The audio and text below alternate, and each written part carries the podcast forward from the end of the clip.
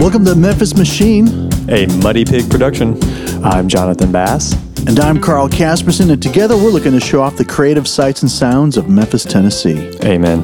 For this episode, we got to sit down with Stephen McMahon, At Ballet Memphis. Scottish dancer extraordinaire and artistic director. It was a great interview. Actually, it was mind blowing because dancing is hard. right. It turns out it's physical. It turns out professional dancing is really hard. Uh, of course, it takes crazy dedication, but there's a lot that goes into just running a company, a dance company. Um, their new facility is a knockout, by the way. Yeah, you should get there. We- I we mean, you can't miss that. it if you're in Overton area. And Yes. We were in the Fly studio. Yes. Is that what? Yeah. They've got a great projector. Oh yeah. The, was it like I don't know. Sixty. I don't know. But it's lumens great. or it's crazy. No, they, they've even hosted uh, some independent film uh, festivals there as well. I, uh, as a side note, uh, no, but Stephen was gracious to um, walk us through uh, what it's like to to run uh, a dance company, uh, school as well. Uh, how about those special shoes?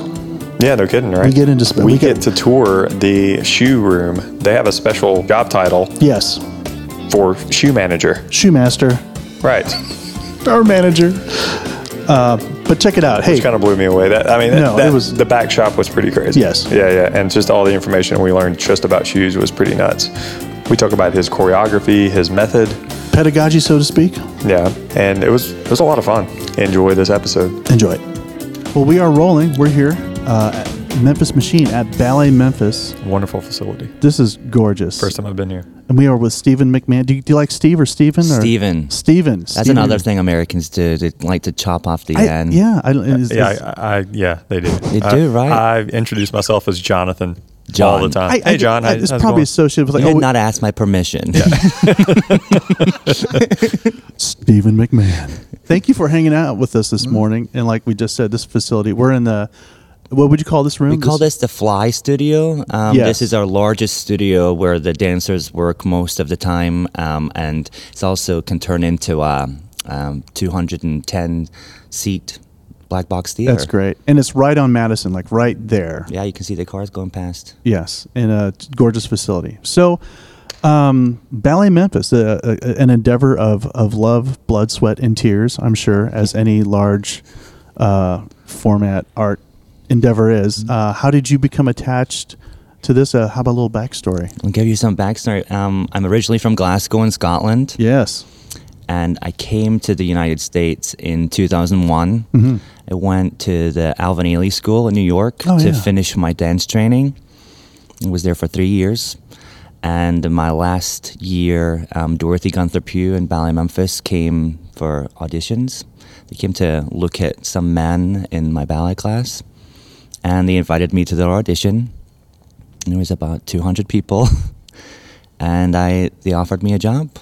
And so I at that point I was just wanting to dance, Mm-hmm. so I would have really gone anywhere at that point.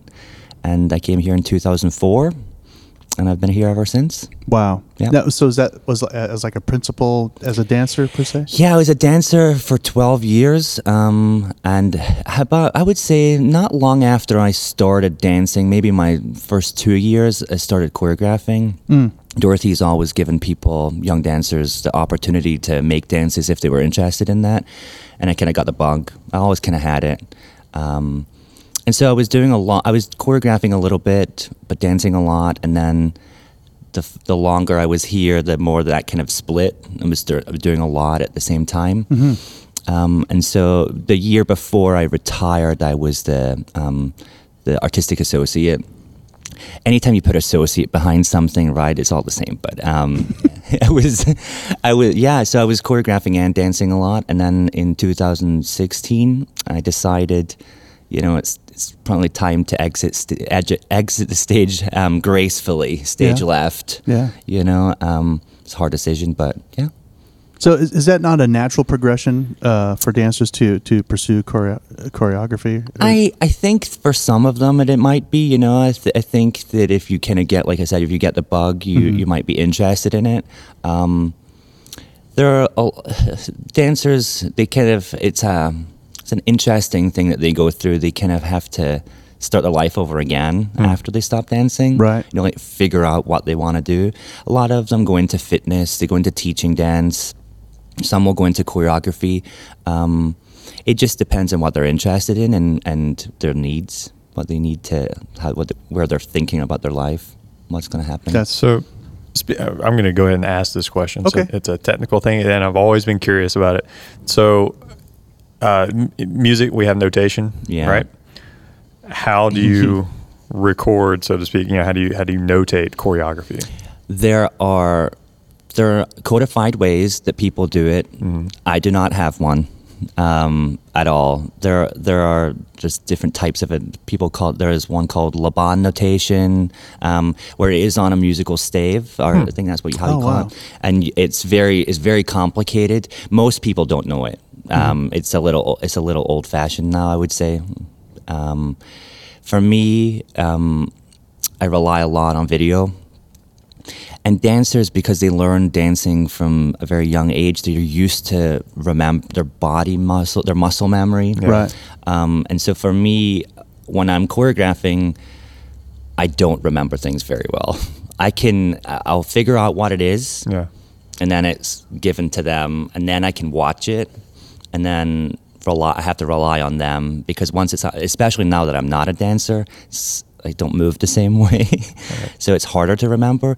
But yeah, the people have their own systems. Um, I know that some of our choreographers like to write everything down. You know, they'll they'll write all those big long French words. Or the, the more contemporary it is, the harder it is. They'll even like bent knee to the left. You know, like it's more complicated. But everybody has their own little system. Right. But um, at Ballet Memphis, we don't use any um, specific um, like codified.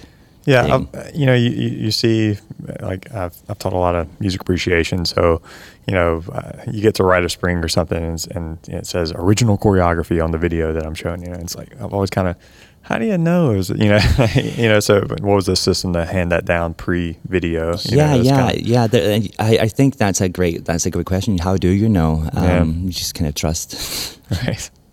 Yeah. Um, I, I jump off to a lot like history of Memphis Ballet and all that. But before, since you brought it up, um, the rigors of being a dancer, um, you know, growing up, I've heard y- what, what's harder than being a professional musician? Well, being a professional dancer has got to Yeah. be, and, and, and even probably even being harder than a, a, a professional athlete. it's brutal. It's brutal. Uh, Yeah. I mean, it's, it's, it's, it's quite, can you talk about that? Yeah, for sure. It's I mean, and it's different for everybody. But um, the thing, the one thing that everybody has in common is it's a hustle. It's really hard.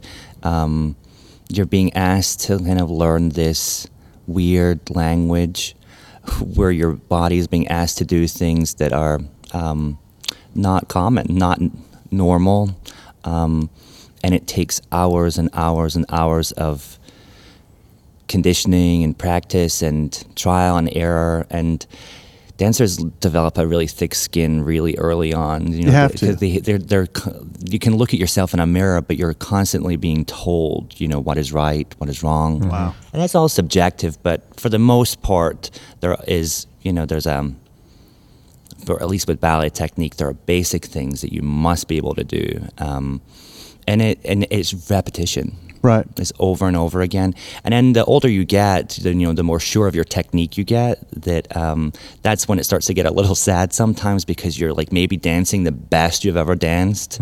I can say that for myself. And then you start to feel it. You know, like your body starts to. Your knees start to hurt. I've got screws in my knees. Of like, it's just it's brutal. Wow. Really So, uh, professionals, what would you say? I mean, uh, exceptions aside, you know, how early are they starting? How early are they starting? Men start a little bit later than women, um, but women are probably starting by the like they're probably getting they're probably starting when they're about five, but they're serious, getting serious about it by the time they're about ten or eleven. Right. And I started when I was I was eleven. Um, some men start even later than that. Um, but probably no later than 16 at least for ballet it's just ju- like i said that repetition that's the only way you can you get it Yeah. Like, over and over again same things even for the professional company, they'll come in in a couple hours in the studio and they'll start with a ballet class, which is to warm them up, is to prepare their body. But they'll do things, and the class is different every day depending on what the teacher gives them. But um, there's a format to it. it. Starts with plies, then tendus, and it builds progressively, and then they move into the center. So they ha- they know what to expect, Mm-hmm. and they know what they, for the most part. Um, so it's just practicing, going back to that same thing every day. And then, like a typical lifespan of a professional dancer. I think it's different, and I think medicine has gotten better. Sports medicine's definitely gotten better. We have one dancer in the company, Crystal Brothers, who has been here um, for 23 years. This is the last season, and she's in, she's on fire. She she still looks amazing. Um, so she's one of the lucky ones who who can who's been able to kind of push through. I would say probably um, it's different. Maybe 15 years Yeah. as a professional. Wow. Um, I didn't quite get to that, but um, and I wasn't injured. I just was. For me, it was it was a decision to, you know, do I want to keep hustling this way? Do I want Right. to keep my, do I want to keep pushing my body this way, or do I want to kind of find something else? I would assume too the repertoire would change as, as you you know you're like eh maybe I'm not going to do that one anymore but you know. Yeah, I think you you get to you get to. I mean, I got to a point where there were just some things that I did not want to do, Yeah. and when and when and I didn't have that choice. I still had to do them. but when you get to, um, if a dancer starts letting fear into their head, like any kind of doubt like that, that's when it gets. I think it can get a little dangerous. And so for me, when I was the, my last few months on the stage, I've had this like I've always been pretty pretty anxious, but I got the. I was always afraid of. Is this the time when I'm going to jump and sprain my ankle? And it will Wow. it, you Right. know. And maybe I'm just a weird one. Weird no, no, guy, no. It's really interesting. I heard uh, uh, uh, an interview with uh, Shawn Johnson, Mm-hmm. and she was that. That's exactly what she said. She's like, when you're 16, there is no fear. You know, it's just like, and you can't, you can't have it. Yeah.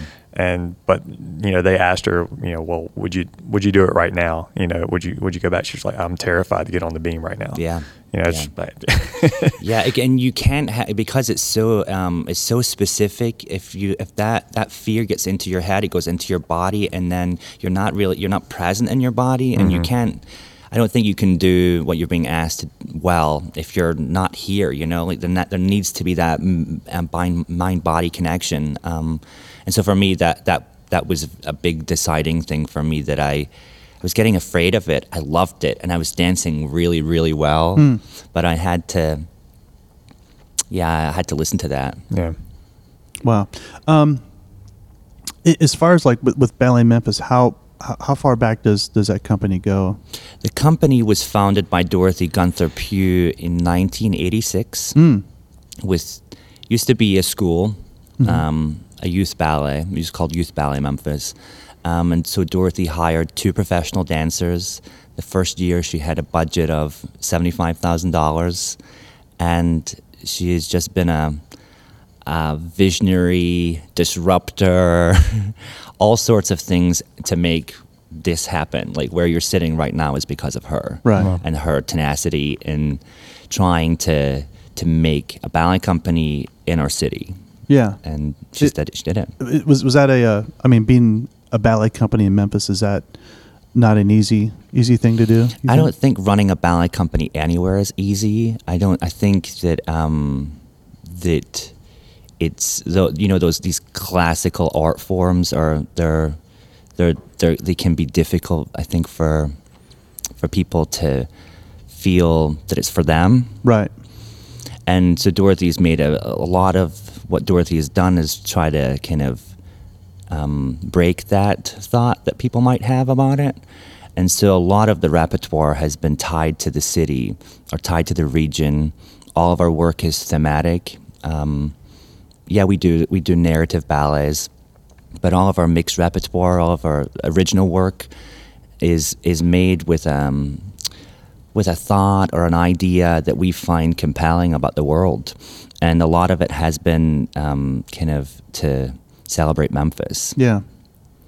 I I have a hope. I don't know if I brought this up in other podcasts, but as as we become even more increasingly digital and automated in everything, that there would be a renaissance of people wanting to see people do things in person.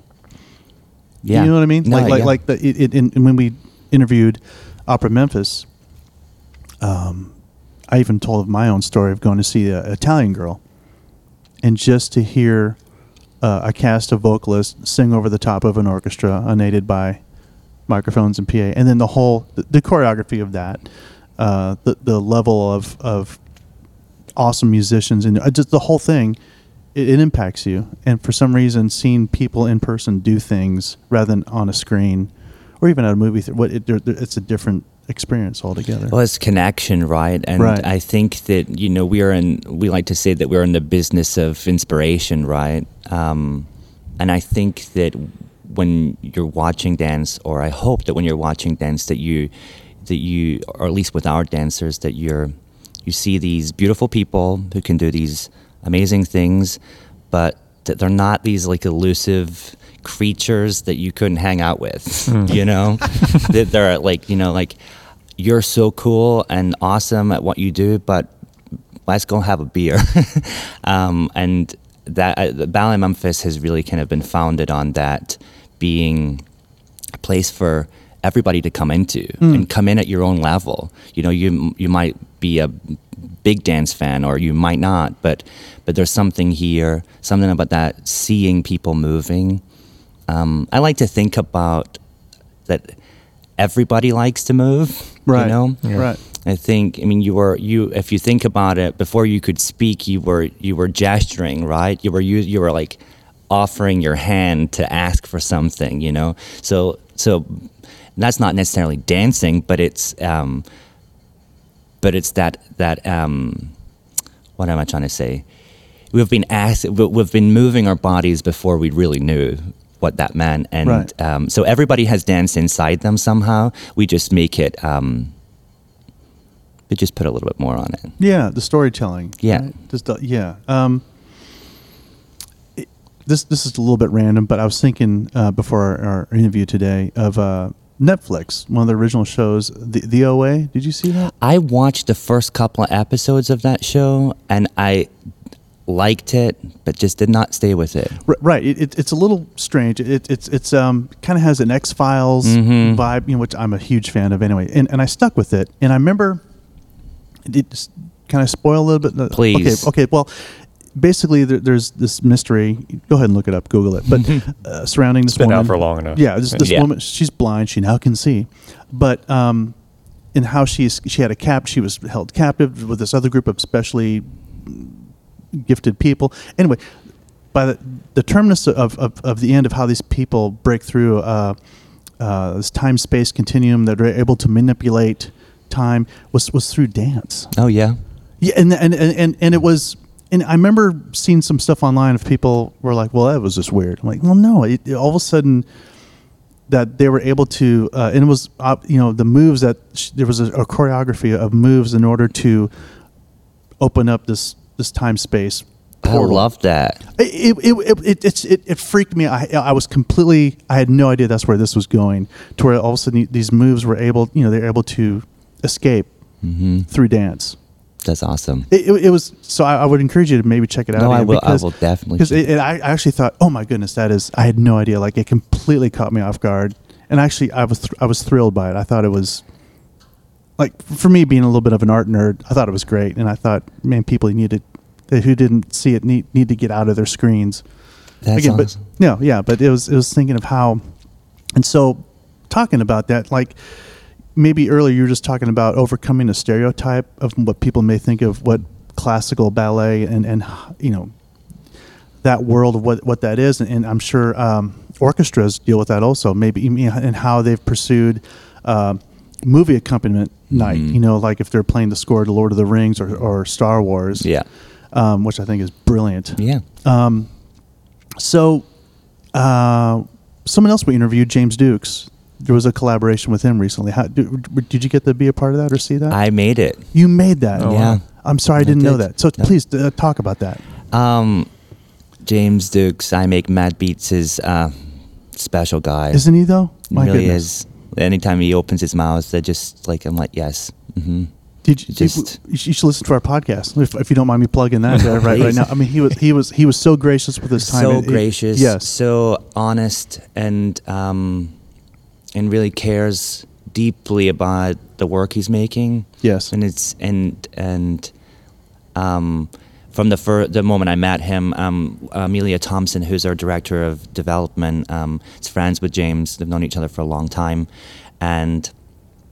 I knew that I wanted to make a work. Uh, we were making a mixed repertoire in the fall of um, 18, and I knew I wanted to be about Memphis music, which we've done a lot of in the past. Sometimes I feel in the city we get a little hung up and on. try not to offend. We get a, get a little hung up on the, the, those classic, those old songs, you know that that we all know and love. Sure. And rightfully so. Sure. They're awesome, Yeah, yeah. right? Yeah. But they're when you when I like to think about music in in Memphis, there's a lot more. Yes. And I wanted to have a show that could show the whole range of that. Mm-hmm. And so the first piece we did was Memphis Suite, and that has the staple singers and it has John Lee Hooker and, and all of those, those songs and that, that kind of put Memphis on the music map. Um, one of the other pieces was Julien Baker, and then the other piece was was a collaboration I did with um, Unapologetic, and I I'd seen them perform live a few times. I was like, this is just cool.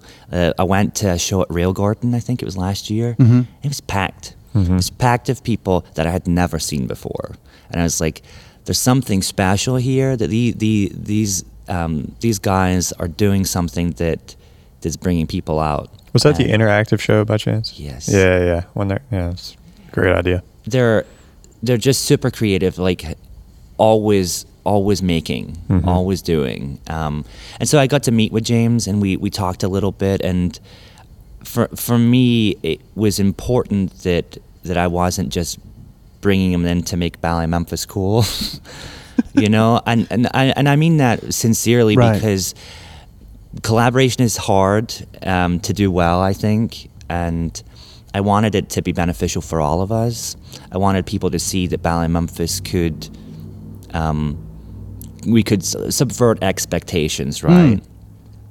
And um, and James and I talked for a long time about how we could do that in a really authentic way, that a, a way that would that we could all get something out of it, and we could all learn. And I went to visit them at their studio, Dirty Socks, and I sat there and just just watched them work for a couple of hours. Didn't really say very much, um, and they have kind of um, like a mission statement, almost like a manifesto, Yeah. like written Right. above their their studio door. And I read it, and I kept on I kept on reading it, and I was like, "That's it. That's that's that's the dance right there." And I wanted to. I wanted to make a piece that was about living unapologetically. And so I thought what that meant, what did that mean to me, you know? And so I thought of all the different qualities or, um, yeah, qualities are probably the best, It's probably the best word, that, that, people that you had to live to, you had to have to live a truly unapologetic life. So I thought of words like fearlessness and discipline and um, community um, what was the other couple? Now I don't remember. And then I took that to James and I said, You already made the piece for me. You know, you've already told me what it is. And so I used that as a kind of blueprint.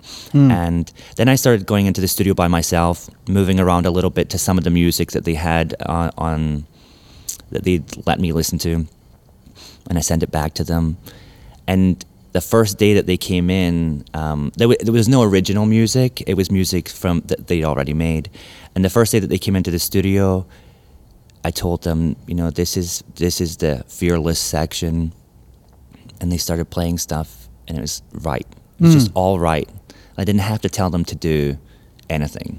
I didn't have. They just got it, and you know, we tweaked little things. We'd say this part can be longer or short, or, or like they they want the they were saying, oh, you don't want to use a whole song here. It's like, no, I really do. I really want to use this whole Yeah. song. And it was just a really special. Um, special time. And when they came in, I've never had musicians of any kind come in and work live with dancers or with me while I'm choreographing. Hmm. And so that was an that was an interesting experience for me because I'm very obsessive about my music. Mm-hmm. I pick it way in advance and I like immerse myself in it. I know it backwards and forwards and this time around I didn't. I didn't know it so well. And so I, it was it was happening really in real time with them. And they got along really well with our dancers and the show was a huge success. It was just great. Loved them. Uh, is, is there plans for a, a, another endeavor? I would love to work with them again. Um, I'd love us to work on something original, and an, like another original piece, like build it from scratch together. Right. Um, and I think we understand how we how we work now. You know, the the having dancers when you're when you're choreographing on them, at least for me, it's hard for them to. They need consistency, right? Because we're practicing for a show. Right. So at a certain point, it has to become set mm-hmm. so mm. that they can they know what it Tempo, is. tempo, and everything. Right. There are some choreographers who mess with that. Like you don't know what the music's going to be, and they like. It's, Um, that's not me. I don't have that kind. I can't relinquish that much control, you know. Um, and so, yeah, I would love to. In the future, I really want to get back with them, and I don't know, maybe maybe a narrative or something could be cool. I don't know, um, but definitely, it's in my heart to do that again with them. That's great. So you've had some uh, companies uh, play, uh, well, use your choreography. Um, I, I kind of had a question on here. It's it's a multi-layered question, I suppose. Um, what does it mean as far as and, and how do you do how, how do you go about doing this um, to have somebody else uh, perform your work? So like Yeah. uh, whether it's in terms of street cred, so to speak, or do you have, you know, is there a process that you are trying to get someone to perform your work, or do they just kind of stumble upon your work, that sort of thing? Um, and I, I'll go ahead and add the layers of this question while you're thinking about. It. So, like, do you do you view it as a the same as an orchestra playing someone else's work, or uh, would you say that? put it this way like on any given and carl touched on this earlier on any given night there's there are probably a lot more orchestral works being you know just musical works rather than ballet it seems like somebody playing your work you know doing your work would be a pretty big deal right Yeah. It's um, that's a really really great question, and probably a question a lot of choreographers are asking themselves every day. Um, I've I've had the opportunity to, to have people perform my work a little bit, but it, it, it honestly was is something that I had. I thought I thought I wanted for the longest time. Yeah. I thought I wanted to do that. Um, I wanted to be hopping around companies all over the country and making work for them or performing works that I'd made before.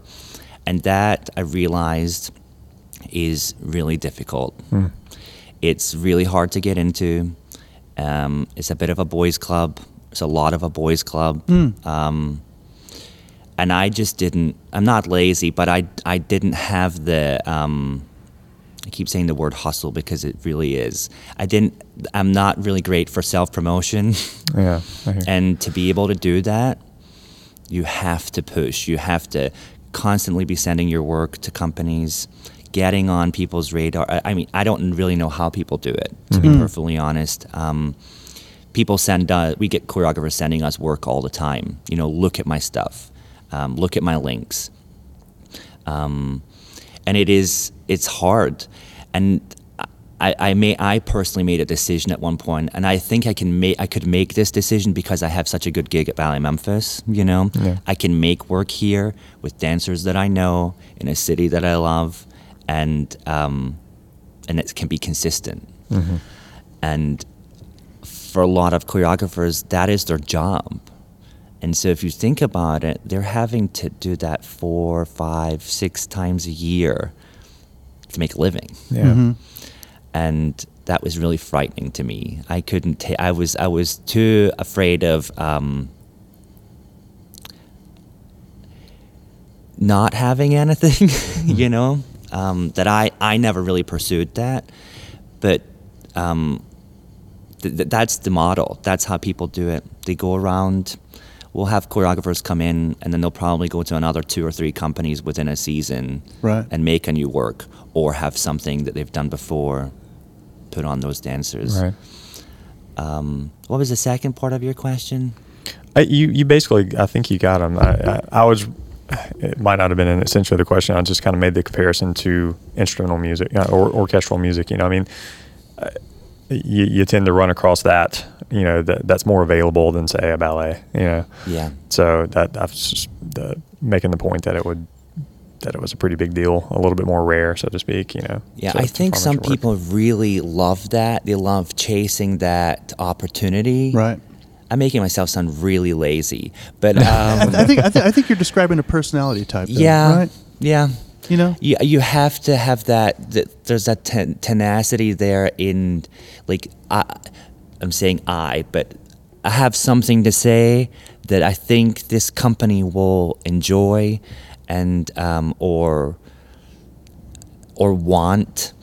Um, and we, we that's how it happens for us. We'll hire choreographers and we'll establish a relationship with them, and then they'll come back two, Right. three, four, five times, ten times, you know, Mm-hmm. and and that's just the way it is.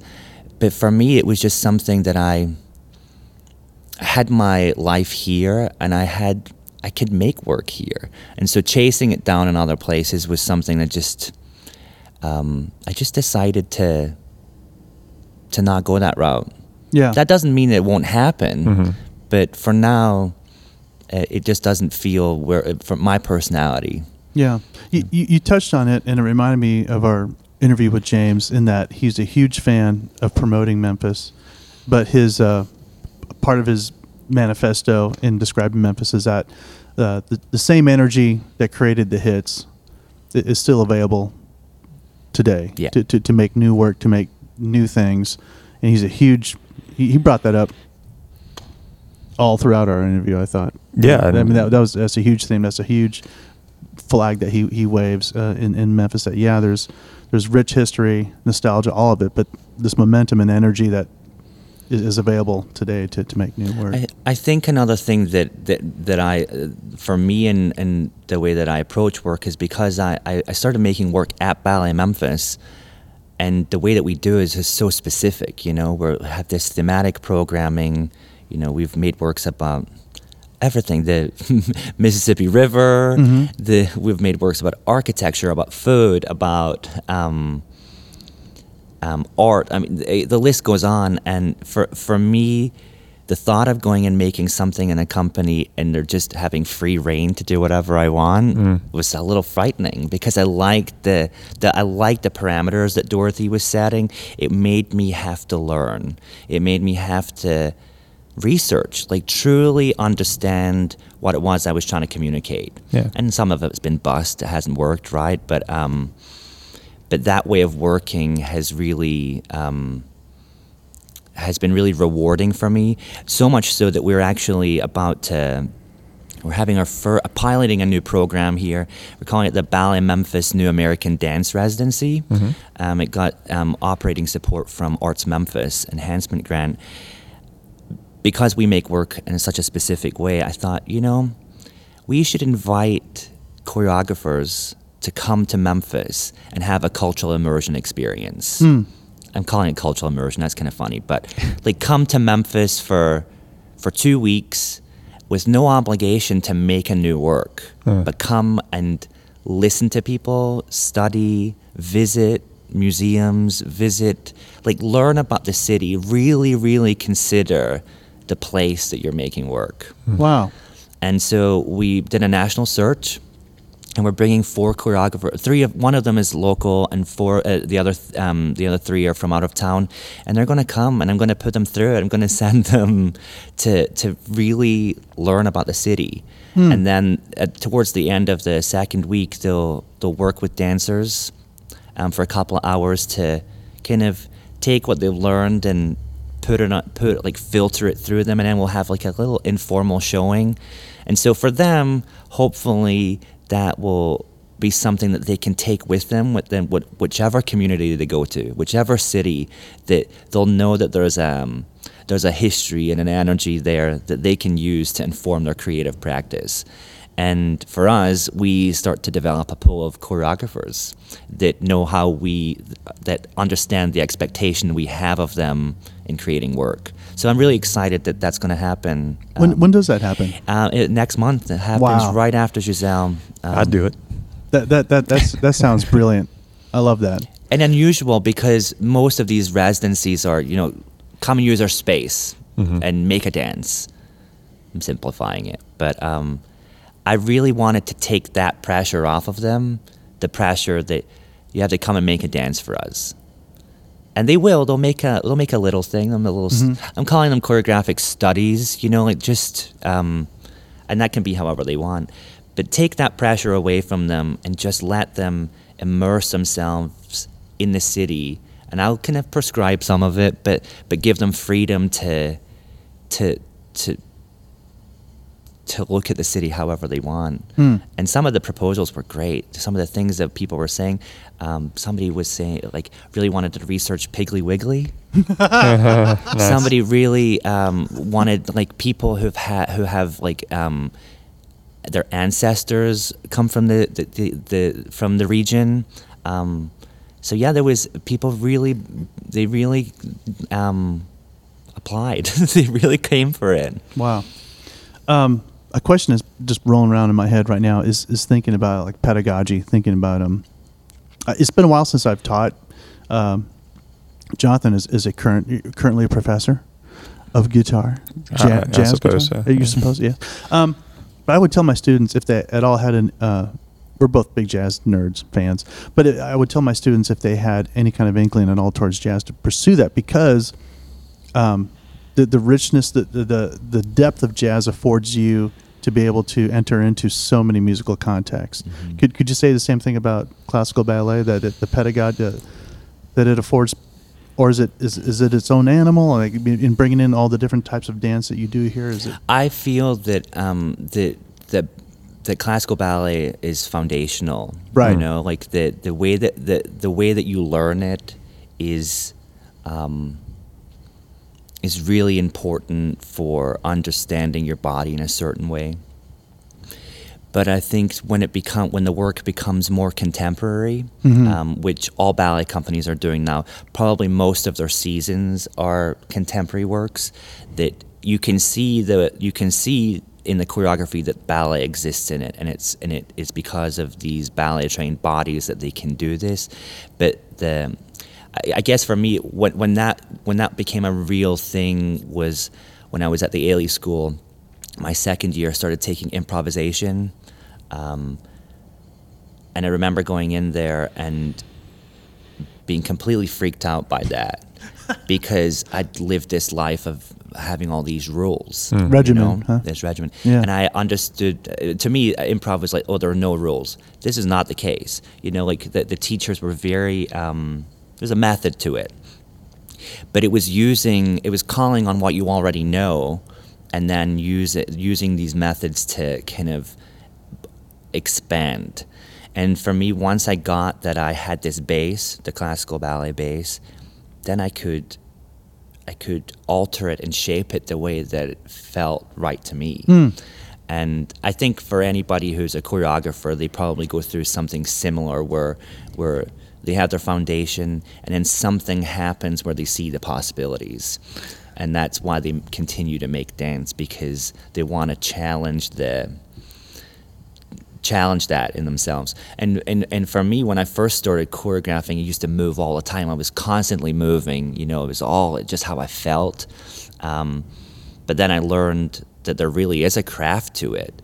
And uh, one of the most important things a choreographer ever said to me was, "Stop moving, Stephen. You've already given them enough. Stop moving. Sit down, stand, and watch them." Because then you you you I guess in the beginning, I never really understood about how to shape choreography.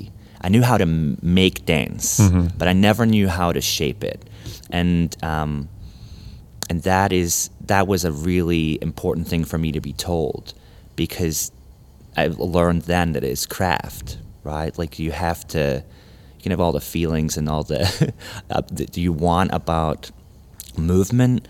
But to make something compelling or interesting, you have to you have to figure out how to shape it. That that's pretty deep. That that reminds me. You know the Wynton Marsalis uh, quote when he's talking about No. listening. No, this this is pretty nerdy. But Wynton had this quote from the '80s when he was talking about listening to uh, Louis Armstrong or some of the classic early jazz trumpeters. He said this thing of like, well, it's not just the notes they play, but think about the notes they didn't play. Mm-hmm. And at first, when I heard that, I thought that's Stereotypical, sort of like you know, that, that's it's the notes between the notes. It's the spaces. okay, okay, right. But and, and you hear that and you think, oh, that that that's pretty nerdy. That's, is that pretentious? But He's actually, right. I mean, because and and when you're when you're discussing improvisation with the, with a, a young budding player. And of course, I go get a Yeah. guitarists are good. It's like you're playing way too much, man. Yeah. Like like you're pull it back. Like phrase a melody for me. Do do something Yes. rather than just chops and just going bananas. Like filling. Yeah, that that I that's, used to that's shaping, exhaust yeah. myself. Like I used to like just be moving, and the dancers would be struggling to keep up with me, and and yeah, it yeah it was it was too much. That's great. Um, so, um, how? What are your thoughts regarding dance as far as like American, where America is at, or maybe the world? I mean, uh, maybe do you still do you still travel to Europe, have family, or do you do, you- do you I get to- do. Um, so how how do how do you how do you see dance? What what lenses do you see through to to look at dance? How do you maybe think? Do you wish the world would look at dance? I mean, as to where most people consume dance through well, it used to be music videos, but maybe you know uh, an urban situation, uh, commercials. You know, like and it, it, there's a lot like so what. Yeah, that's kind of a big question, but how, how do you how do you understand dance? Yeah, yeah. It, it, it's a it is a complicated question, and I try to keep. I used to be really intense about like following what was going on, and I still and I still do. Um, there's always trends that come around. Um, I think that. I think that there's an appetite for dance but it, it seems like it's a complicated one. And what I mean by that is people are maybe not so willing to go see it, but they're like to watch it. Right. You know what I'm talking about? So you've got these TV shows for dance, which I think have done great things to bring it, like, um, to bring really amazing dancers to people's into people's consciousness. Um, I think that, that the ballet world in particular is being challenged to. It's always been challenged to be relevant, and I'm not sure I know what that means, but um, but to to be. Think that for for ballet companies and ballet to continue to exist as an art form that people will want to attend, they will have to consider the world they're living in. I think holding on to the old things, as much as they may be, and I say that, and we're about to do Giselle, and I can talk about that in a minute, but um, th- those things are. It's important. I think dance is so smart. I think ballet is really smart, and why not use that art form to serve larger questions about the world than use it to serve itself? Hmm. That's how I feel about it. Yeah.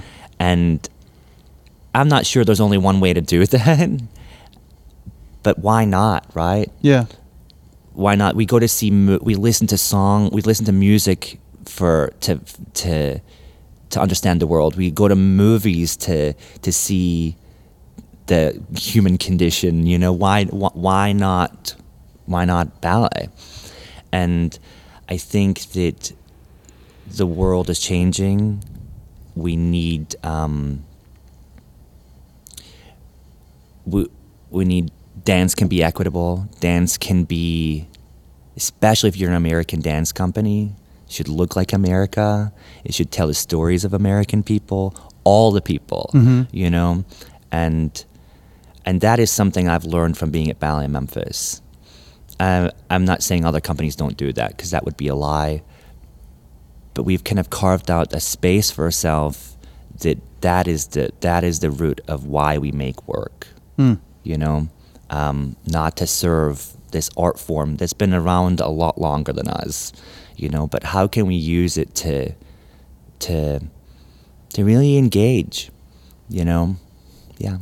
That's great. That was beautiful. No, that, that no, that was that was a big question. You, you landed that very well. It's hard. It's hard. no, it's it's tough That's- because that's you a can, tough question. You Yeah. you and it is and and and it and you you can answer these questions and then you and then I'll probably go away later and I'll be like cringing because I'll be like you know now I gotta do that. um,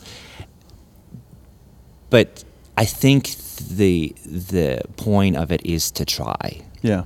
Yeah. and to have to be really intentional and to yeah to try and to give opportunity and let people let, let people decide if Yeah. it's for them and if it's touching them or if affecting them yeah That's great. So so talk about Giselle. This this, this, work coming up. yeah i just said all that and now we're going to do the traditional giselle um, these these ballets are they're like 300 years old Yeah. they're old right. you know like well, at least when they were made and so they they have relevance or they're still relevant in in that they show very specific um, difficult balance of technical technical ability and artistry and for dancers having a short career they have things that they want to accomplish before they hang the shoes up right um, and a lot of the stories people might think they could be a little problematic in today's world in some of them you know a lot of the way that that women sometimes are represented in Sure. them Yeah. could be a little not a little sometimes just kind of one dimensional you know Right. And I and so I'm balancing trying to give dancers meaty things for them to improve and feel like the the, the they can like really sink their teeth into, but also in charge of programming something for an audience to enjoy. And so I looked at Giselle and looked been watching Giselle for years. But then I started to really think about the themes that I saw in it. And um, you know, there's this this fragile fragile girl who gets duped by a prince and falls in love with him and ultimately dies and then comes back as part of a vengeful cohort of women to make him dance to death. That's it. Come get your tickets, y'all. and and that might that's it in its most simple form. But when i was looking at it there's so there are things like there's things about class. There's things that you know there's all and a lot of those story ballets there's you know there's always some kind of monarchy or you know like those relationships that's a very that's a very relevant thing you know. Now um, who has power? What are you doing with power? Um, it feels very relevant to to the conversation that women are having right now um, about a group of women saying no, no, I will not stand for being treated this way. Um, and you could say it's about forgiveness, which it is, but is that enough? Is it enough to just say that it's okay to forgive somebody?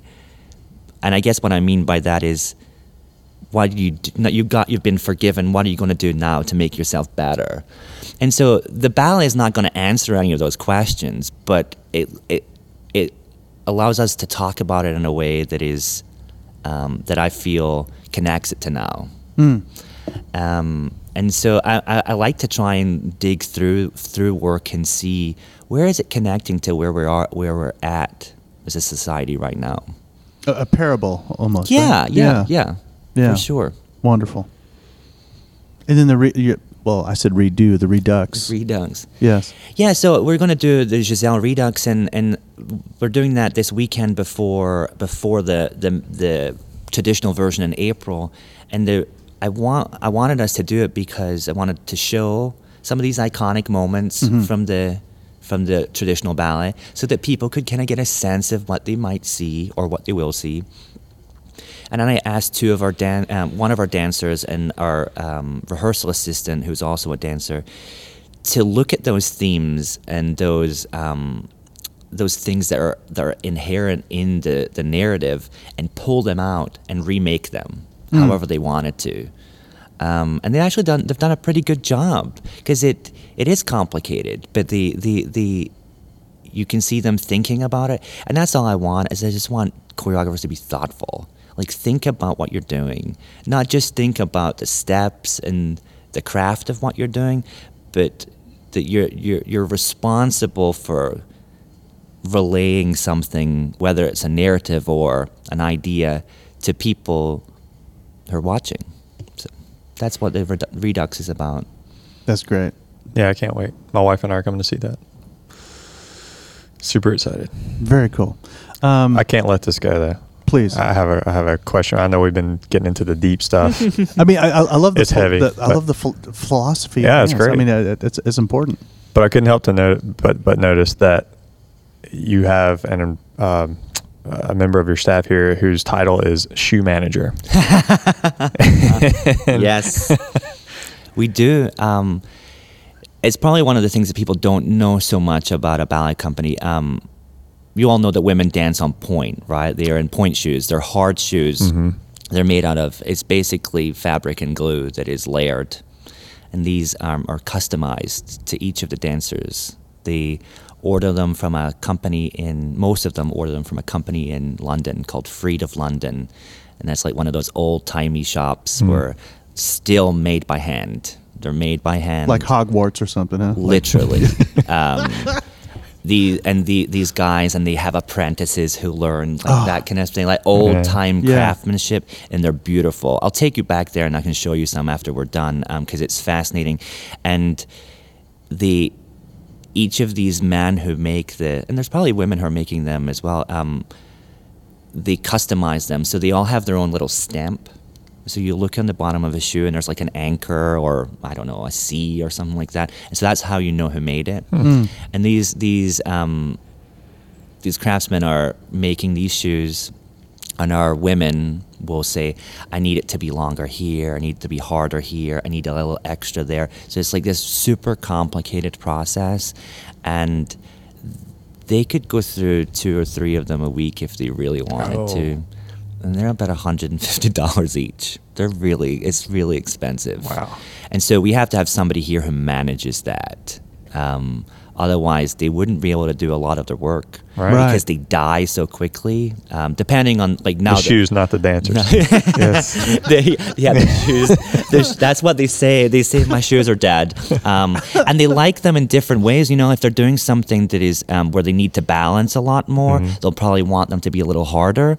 If they're doing a contemporary work that is on pointe, um, they'll want their feet to be able to be a bit more supple so that they can move. Um, but you should you should see them sometime. They they cut and they break these things. These beautiful shoes come out of this little beautiful bag, and then they destroy them. Like they mm. break them and they rip things out of the inside. They'll darn them. They sew ribbons on them. Mm. Yeah, it's super complicated process mm. that's really personal to all of them. And sometimes they'll put jet glue in there to keep them hard. they'll bake them in the oven. Like all these crazy things they do. I never had to deal with any of the, any of that because I was a dude. But um, So glad I asked this question because That I is- was on the that's website. amazing. it's it, it really is. It's fascinating. Um, and our the, the- actually just going back into the shoe storage area, it's like you see it just bins of pointe shoes um, that are for women. Yeah, it's pretty. That's cool. remarkable. Is, is there anything else within th- that that's like that re- re- in, in, in, in your world that people are not aware of? I would say that's probably the most. Um, that's probably the most fascinating one because directly tied to they, they need them to be able to do what they have to do Right. but then they need to figure out themselves what they need to do with that shoe to be able to do what they need to do you know um, yeah I, I, would, I would say that's probably the biggest one for sure That's great. I'm out. You're out. Um, Actually, I'm saying that because I, I, I believe I see. oh, I think some people were, Yeah, we're, fine. we're coming Yeah. up on time. Um, we'll, we'll edit this all too. Um, so, in any anything like hopes for the, for the future, like obviously you, you sound like you're you're looking to stay in Memphis for a while. That you enjoy. Yeah, there- my, my husband and I bought a house here a couple years ago, and um, and making roots. I'm here. I'm in it. Yeah. I'm in it. Why? Why not? I love this place. I love, I love the pace of my life here. I like my work. Yeah, I just I, I want, you know, obviously I want people to come and see the ballet. I want people to, to really look at all the wonderful things that Memphis has to offer because it really has a lot. Um, and I'm, I'm grateful for, to the people that I've met here that have made it feel like a home. You know, I'm not from here. I've lived in America almost as long. Well, actually, as long as I've lived in I lived in Scotland. So I'm kind of this. I'm kind of a, I'm a child of both. Yeah. Um, but I grew up in Memphis. Like became an adult here. You know, and all the things that that means. But yes, um, yeah. Yeah. Well, Stephen, thank you so very much uh, Thanks, y'all. for carving out some time for us today. Um, come out and see some people move their bodies, tell a story with beauty and precision and passion. Amen. Amen. I hope you enjoyed that conversation as much as I did, as much as we did.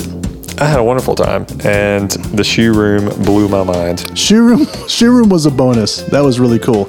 You need to go to balletmemphis.org and uh, see what the calendar is. See anything and everything. Um, they are hard at work creating. Their collaboration with James Dukes was remarkable. Yeah, that's right. So they are always uh, appropriating uh, new ideas, uh, expanding ballet, doing the classics, and, and, and broadening their creative horizons. Working with organizations around the city, and it's not only ballet and the facility there, they have Pilates, Yes. other classes. So check them out, balletmemphis.org. Org.